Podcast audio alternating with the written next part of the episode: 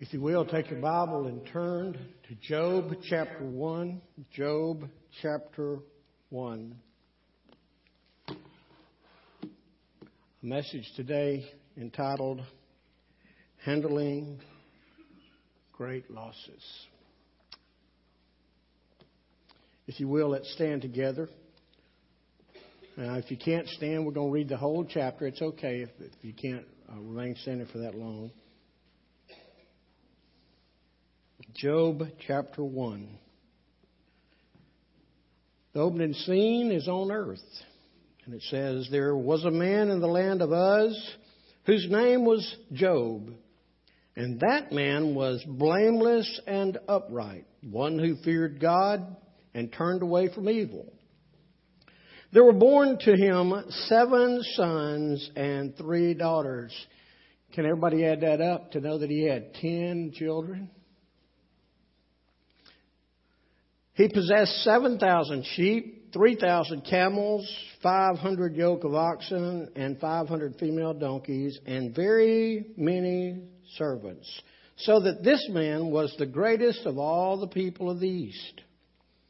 His sons used to go and hold a feast of the house of each one on his day, and they would send and invite their 3 sisters to eat and drink with them. And when the days of the feast had run their course, Job would send and consecrate them, and he would rise up early in the morning and offer burnt offerings according to the number of them all. For Job said, It may be that my children have sinned and cursed God in their hearts. Thus Job did continually. Important word, continually. Now the scene moves from earth, looking at a man. Now the scene moves to somewhere in the unknown. Now, there was a day when the sons of God came to present themselves before the Lord, and Satan came among them. The Lord said to Satan, From where have you come? Now, in good Southern Alabama language, that just means, where you been? I want to know where you've been. And Satan answered the Lord and said, From going to and fro on the earth and from walking up and down on it. And that correlates with 1 Peter 5, that the enemy is running to and fro over the earth, seeking who he may devour. Verse 8. And the Lord said to Satan, Have you considered my servant Job? There is none like him on earth, a blameless and upright man who fears God and turns away from evil. Then Satan answered the Lord and said, Does Job fear God for no reason? Have you not put a hedge around him and his house and all that he has on every side? You have blessed the work of his hands, and his possessions have increased in the land. But stretch out your hand and touch all that he has, and he will curse you to your face. And the Lord said to Satan, Behold, all that he has in your hand,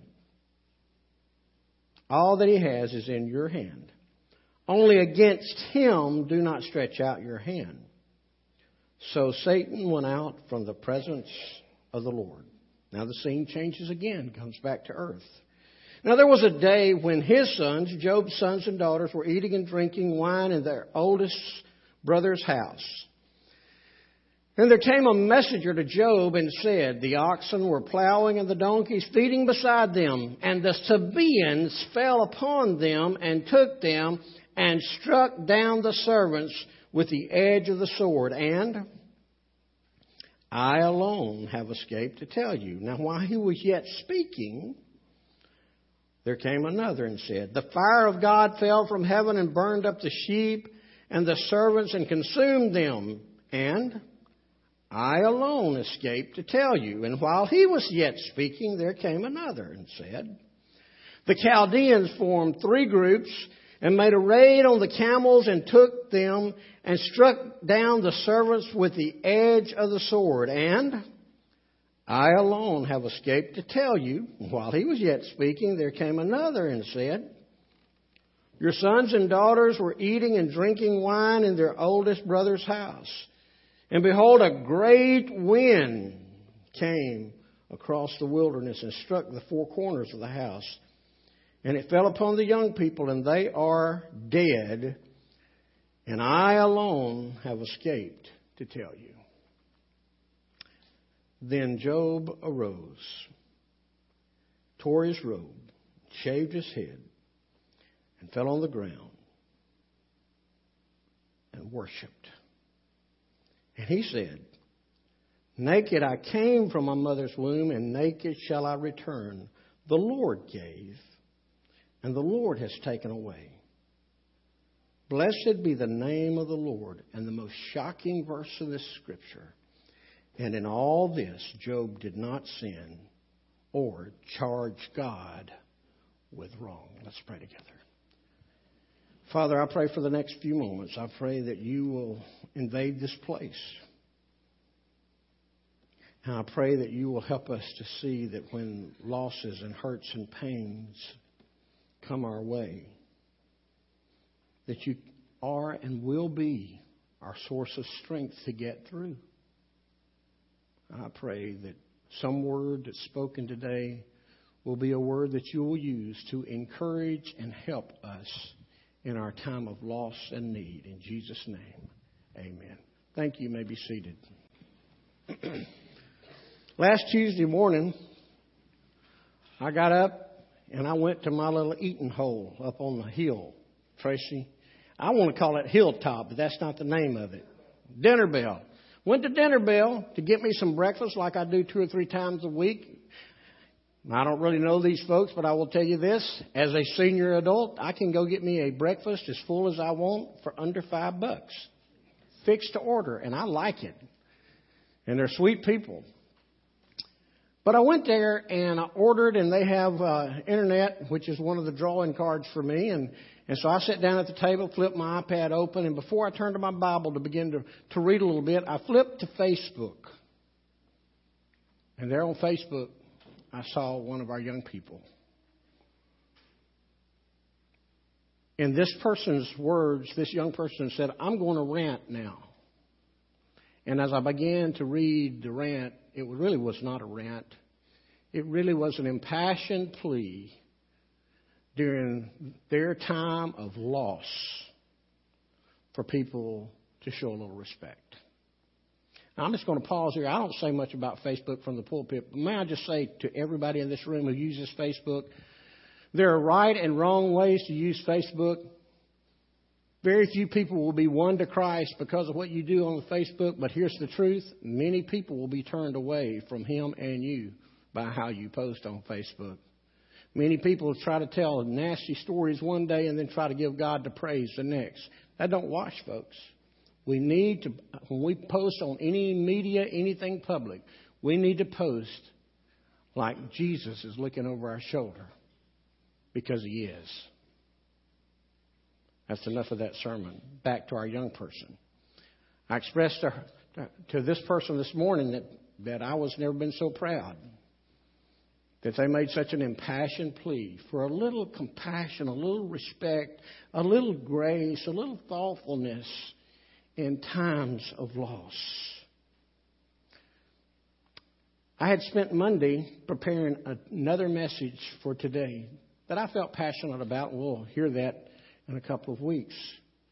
But as I read that, as I thought about what had gone on in the previous 4 or 5 days, it seemed to me that we as a church, we as a community, we as a people needed a word from God's word about handling the great losses of life.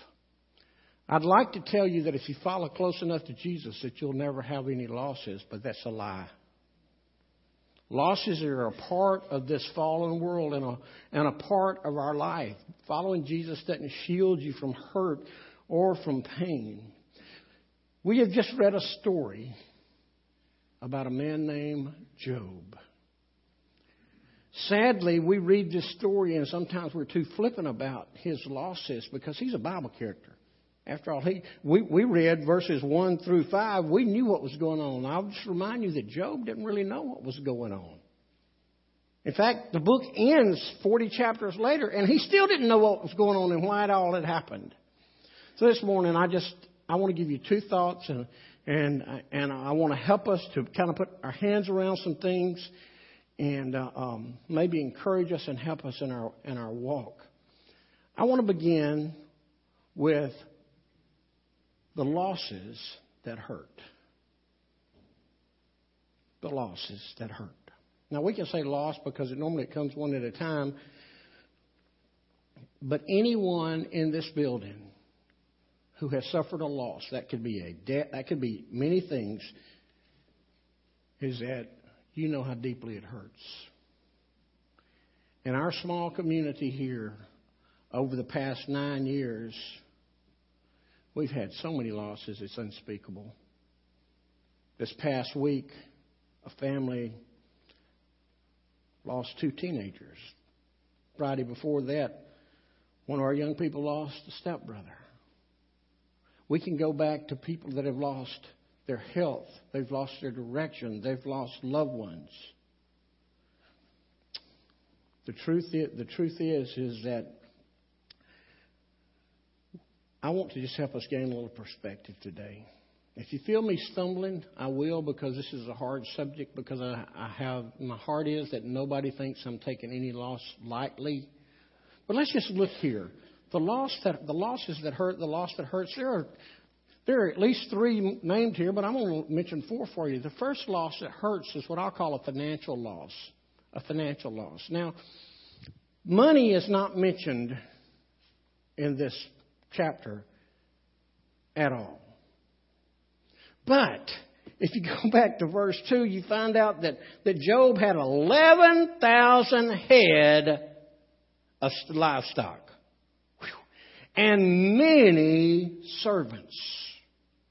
This guy was not worried about where his next meal was coming from. He wasn't waiting for Social Security. He wasn't even worried about the direction of the stock market. He wasn't worried about how he would pay his bills in retirement. This guy was set.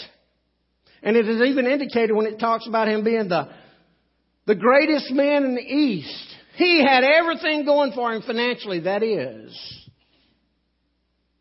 until the tragedy. One thing about tragedy coming into your life, you very rarely know it. But it doesn't surprise God. As I think about finances, I am reminded of a preacher friend of mine who chose to retire because he thought he was set. And 2 months later, the stock market bottomed out. And he called me and he said, "Can you help me find a church?" I said, "I thought you retired." He said, "I did." When I think of finances, I think about one of our last downturns and the numerous stories that I read where people jumped off buildings because they saw no hope, because their finances were messed up. They were gone. When you look at Job, he went from a place of riches to rags with three messengers. All of a sudden, his life was turned upside down. And by the way, I don't want to pass this. It's not really a part of the message, but wouldn't it be wonderful to be a person that God bragged on? "Hey, Satan, yeah, consider old James. You know, he's a pretty good guy." "Oh, yeah, but just think about how much you blessed him." Or consider Annie. Wouldn't it be something to be someone that God bragged on? But not because of your finances, but because of the person you are. But when we lose our finances, many people lose hope. Second thing we can lose is our friends. We can lose our friends. You say, "Brother Jerry, I don't see it mentioning friends here." Well, let me just kind of give you a picture here. In this culture, it was very common for rich people to have servants generationally. Now, what that means is that my granddad had servants, and they had kids, They grew up in my granddad's house and then became my dad's servants. And then they had kids and they all grew up and those became, do you understand what I'm saying? This generational servanthood. Now, it is true that master could be a slave driver, but he would not have worn the title as the greatest man in the East if he had been a tyrant with his servants. Chances are, when you read that he lost servants in verse 15, you read that he lost servants in verse 16, you read that he lost servants in verse 17, chances are that he grew up with some of these servants that he lost. Chances are they played in the yard together. Losing a friend is tough. You know why? They say you're stuck with your family, but you choose your friends. You see, when you lose a friend, it tears at the very core of who you are. It takes me no imagination to know that Job was... He entrusted these servants. He loved these servants. And they were doing good for him. But this friend, what is a real friend? You and I have a lot of acquaintances, but we have few friends. You see, a friend runs in when everybody else runs out. A friend is the one that you can rely on, that you can trust. A friend is somebody who has your back, and when you're wrong, they come and they lovingly talk with you about it, but they don't knife you in the back. A friend is someone who believes in you when you cease to believe in yourself.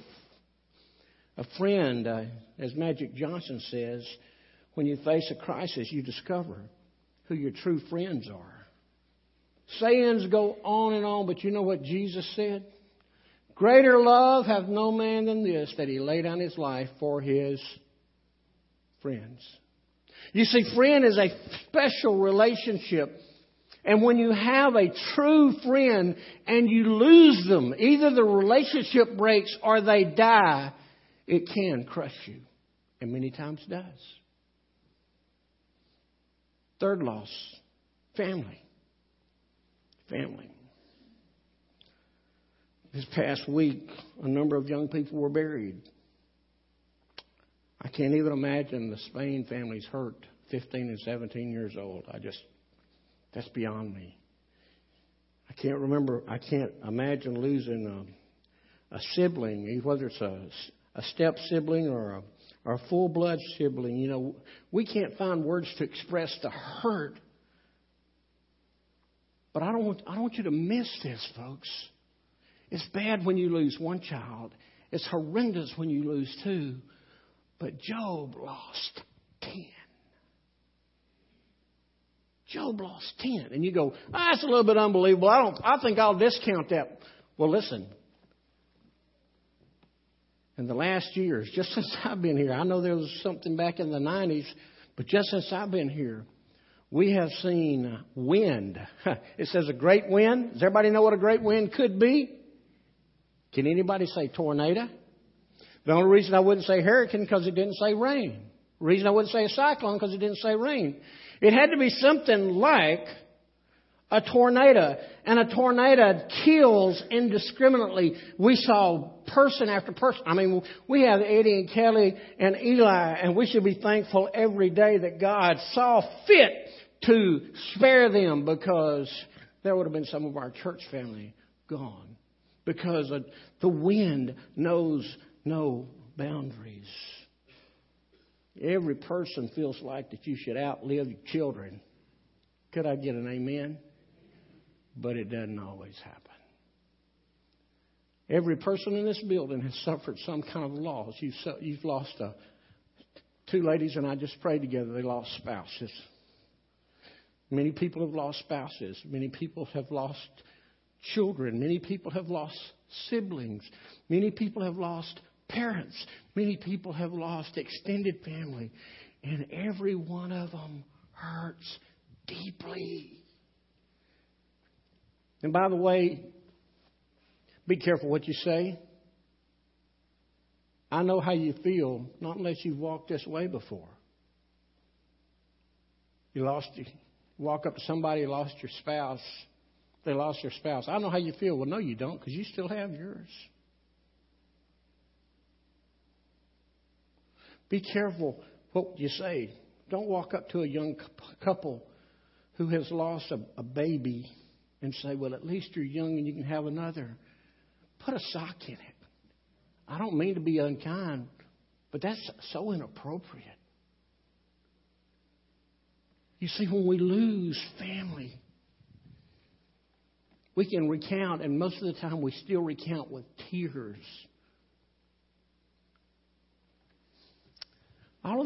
All these losses are tough. Financial, friends, and family.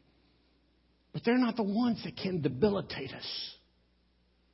The one that can debilitate us, thank goodness, Job showed us that he did not lose this. This was not a loss that he suffered. But many, even many that sometimes are under the sound of my voice lose this.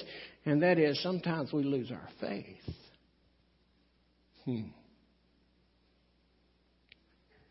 could have said Job lost his faith. It said, if it had said he arose, tore his robe, shaved his head, fell on the ground, and complained. That would have sounded kind of like us, wouldn't it? Why me, God? I used to ask that, but I just have to tell you the truth. Today, I guess it's my old age, teenagers. Today, when something bad happens to me, I go, why not me? Why not me? You see, there are times that loss comes in our lives, and it is just so devastating, it is so debilitating that we can't get a handle on it. And those times, in those instances, people tend to lose their faith. After all, if God were a good God, if God loved me, this wouldn't have happened to me, right? Wrong. Thank you. Wrong. You see, God is a good God. James tells us that every good and perfect gift comes down to us from the Father of lights, from God, in whom there's no variation or turning. But we should never miss this truth. Are you listening? We should never miss this truth. When this world fell into sin through disobedience, we fell into the pit. And it is a horrible pit. And in the pit, many terrible things happen. Deborah and I had a friend on the coast. He was a businessman. Sold tractors.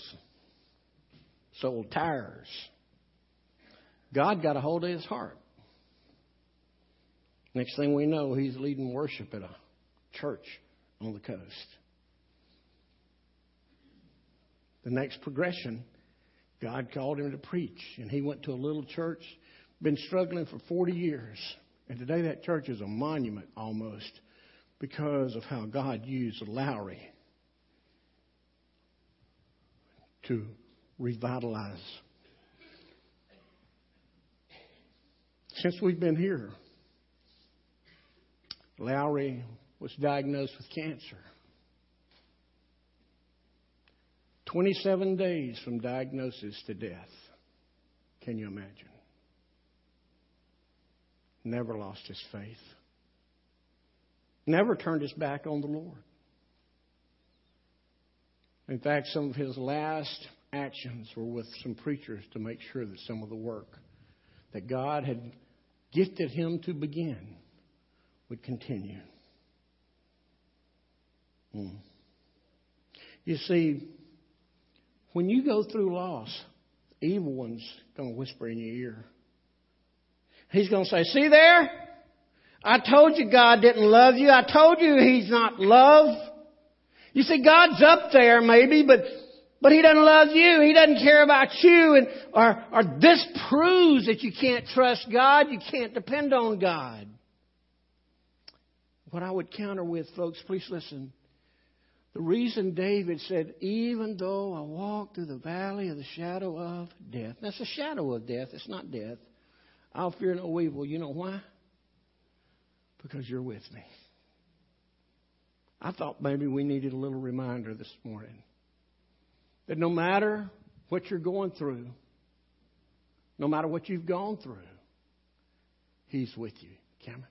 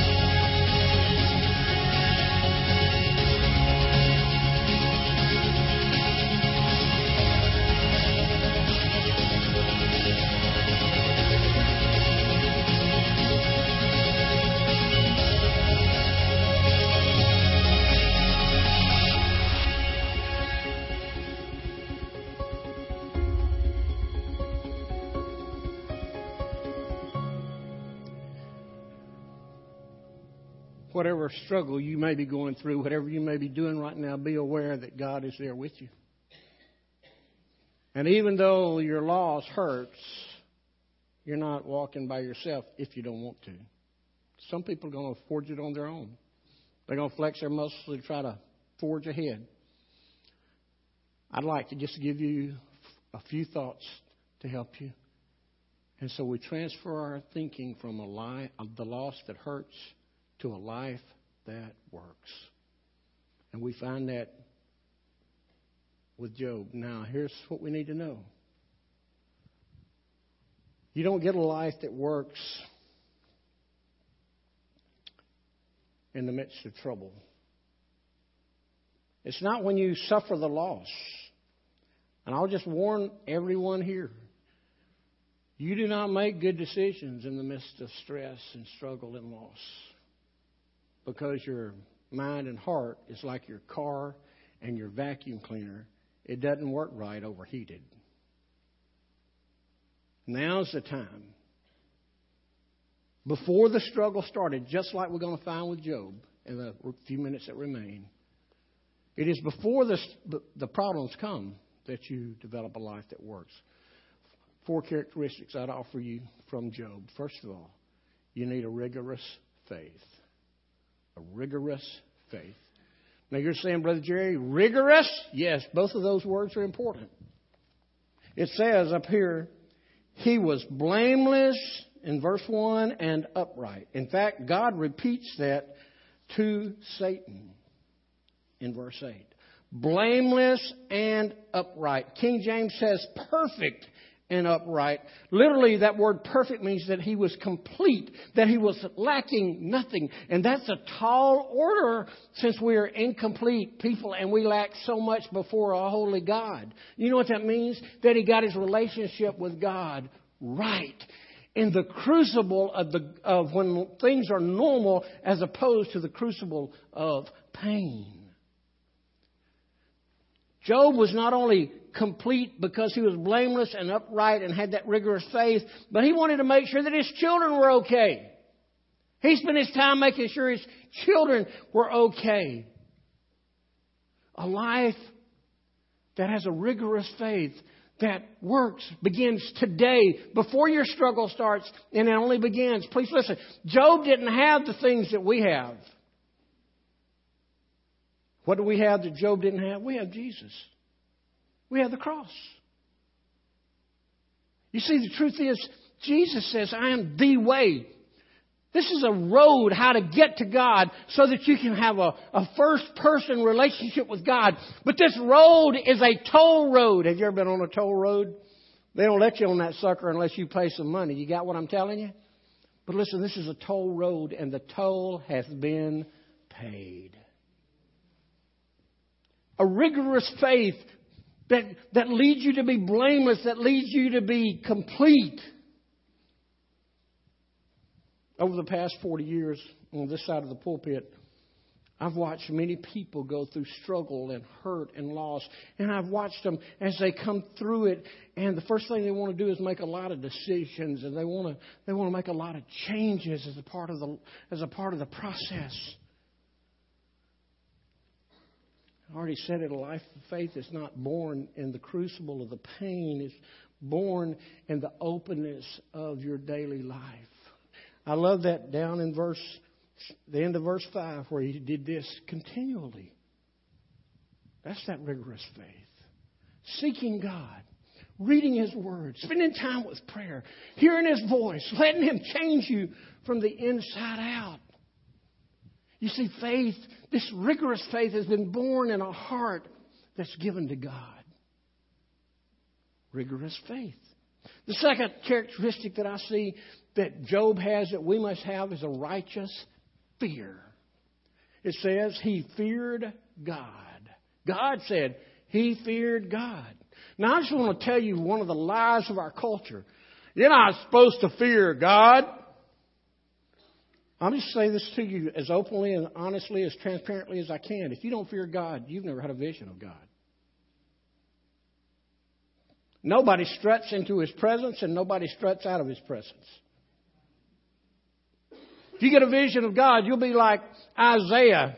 You'll be on his face. You'll be like Peter, James, and John on the Mount of Transfiguration. You'll be like Moses, and you'll find yourself on your face, because you know what? When we get a vision of God, here's what we understand: that he's all-powerful and we ain't. You see, you don't want to fear God? That's fine. You will one day. You see, he controls everything. And as we see in this, he even gives permission for the bad stuff. Nothing escapes his grasp, his gaze. Well, Brother Jerry, does that mean that he took my friend, or he took my wife, or he took my husband? That means he allowed it to happen in the fullness of time, and that means that you've not seen the end result yet. How can it be for good if I've lost this person from this life and earth? Well, I think about King Hezekiah. King Hezekiah was going to die, been told he was going to die, and he went over and he pleaded his case, said, God, I want some more time. And God said, 15 more years. And for the next 15 years, he made a mess of his life, because his time to go was when God said it was to go. And it's a matter of trusting God. I don't think I like that. Well, I understand. You don't like some things in the Bible?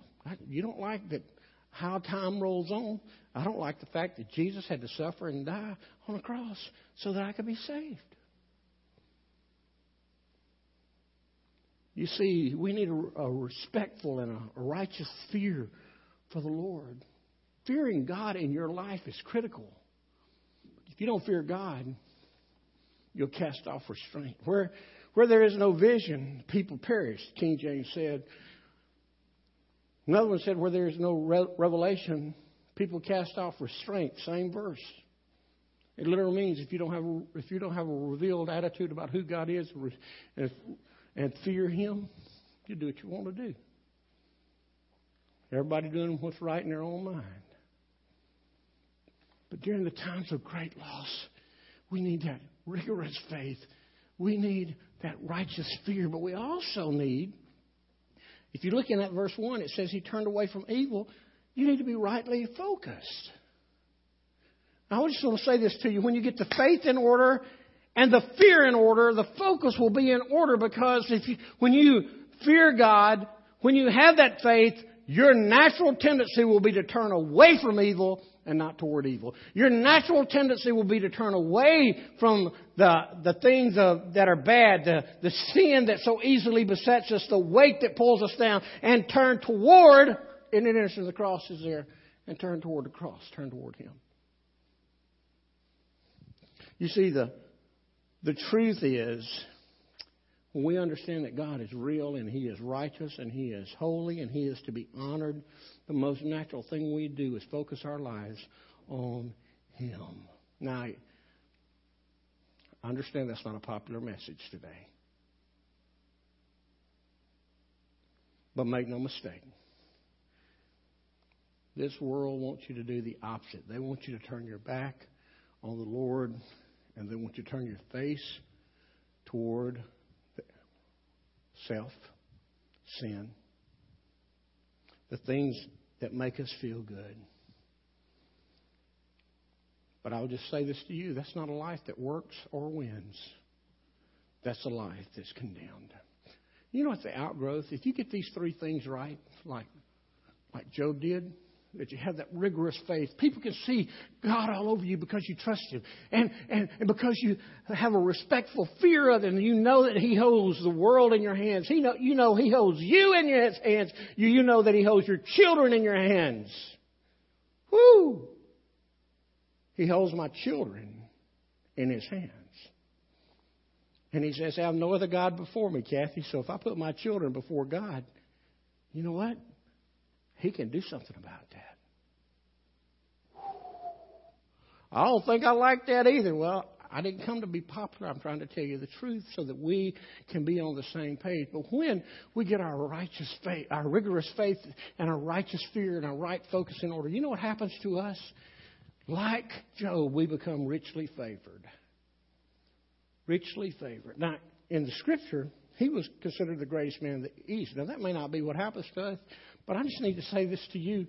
Our goal should not be to find the favor of man. Our goal should be to try to find the favor of God.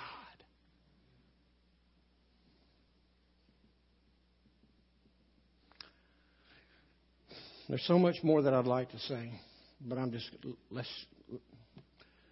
if you don't have that rigorous faith, a loss is going to destroy you. If you don't have that righteous fear, the loss of God is going to decimate you. If you're not rightly focused, then when somebody passes from this life, or when you lose your money, or when you lose things that you think are important, all of a sudden your world is going to fly apart.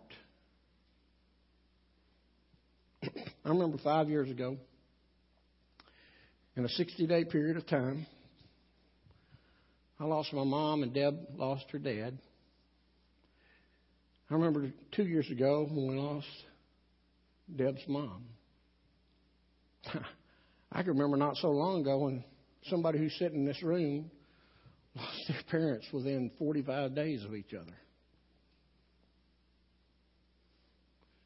Times like that can destroy your faith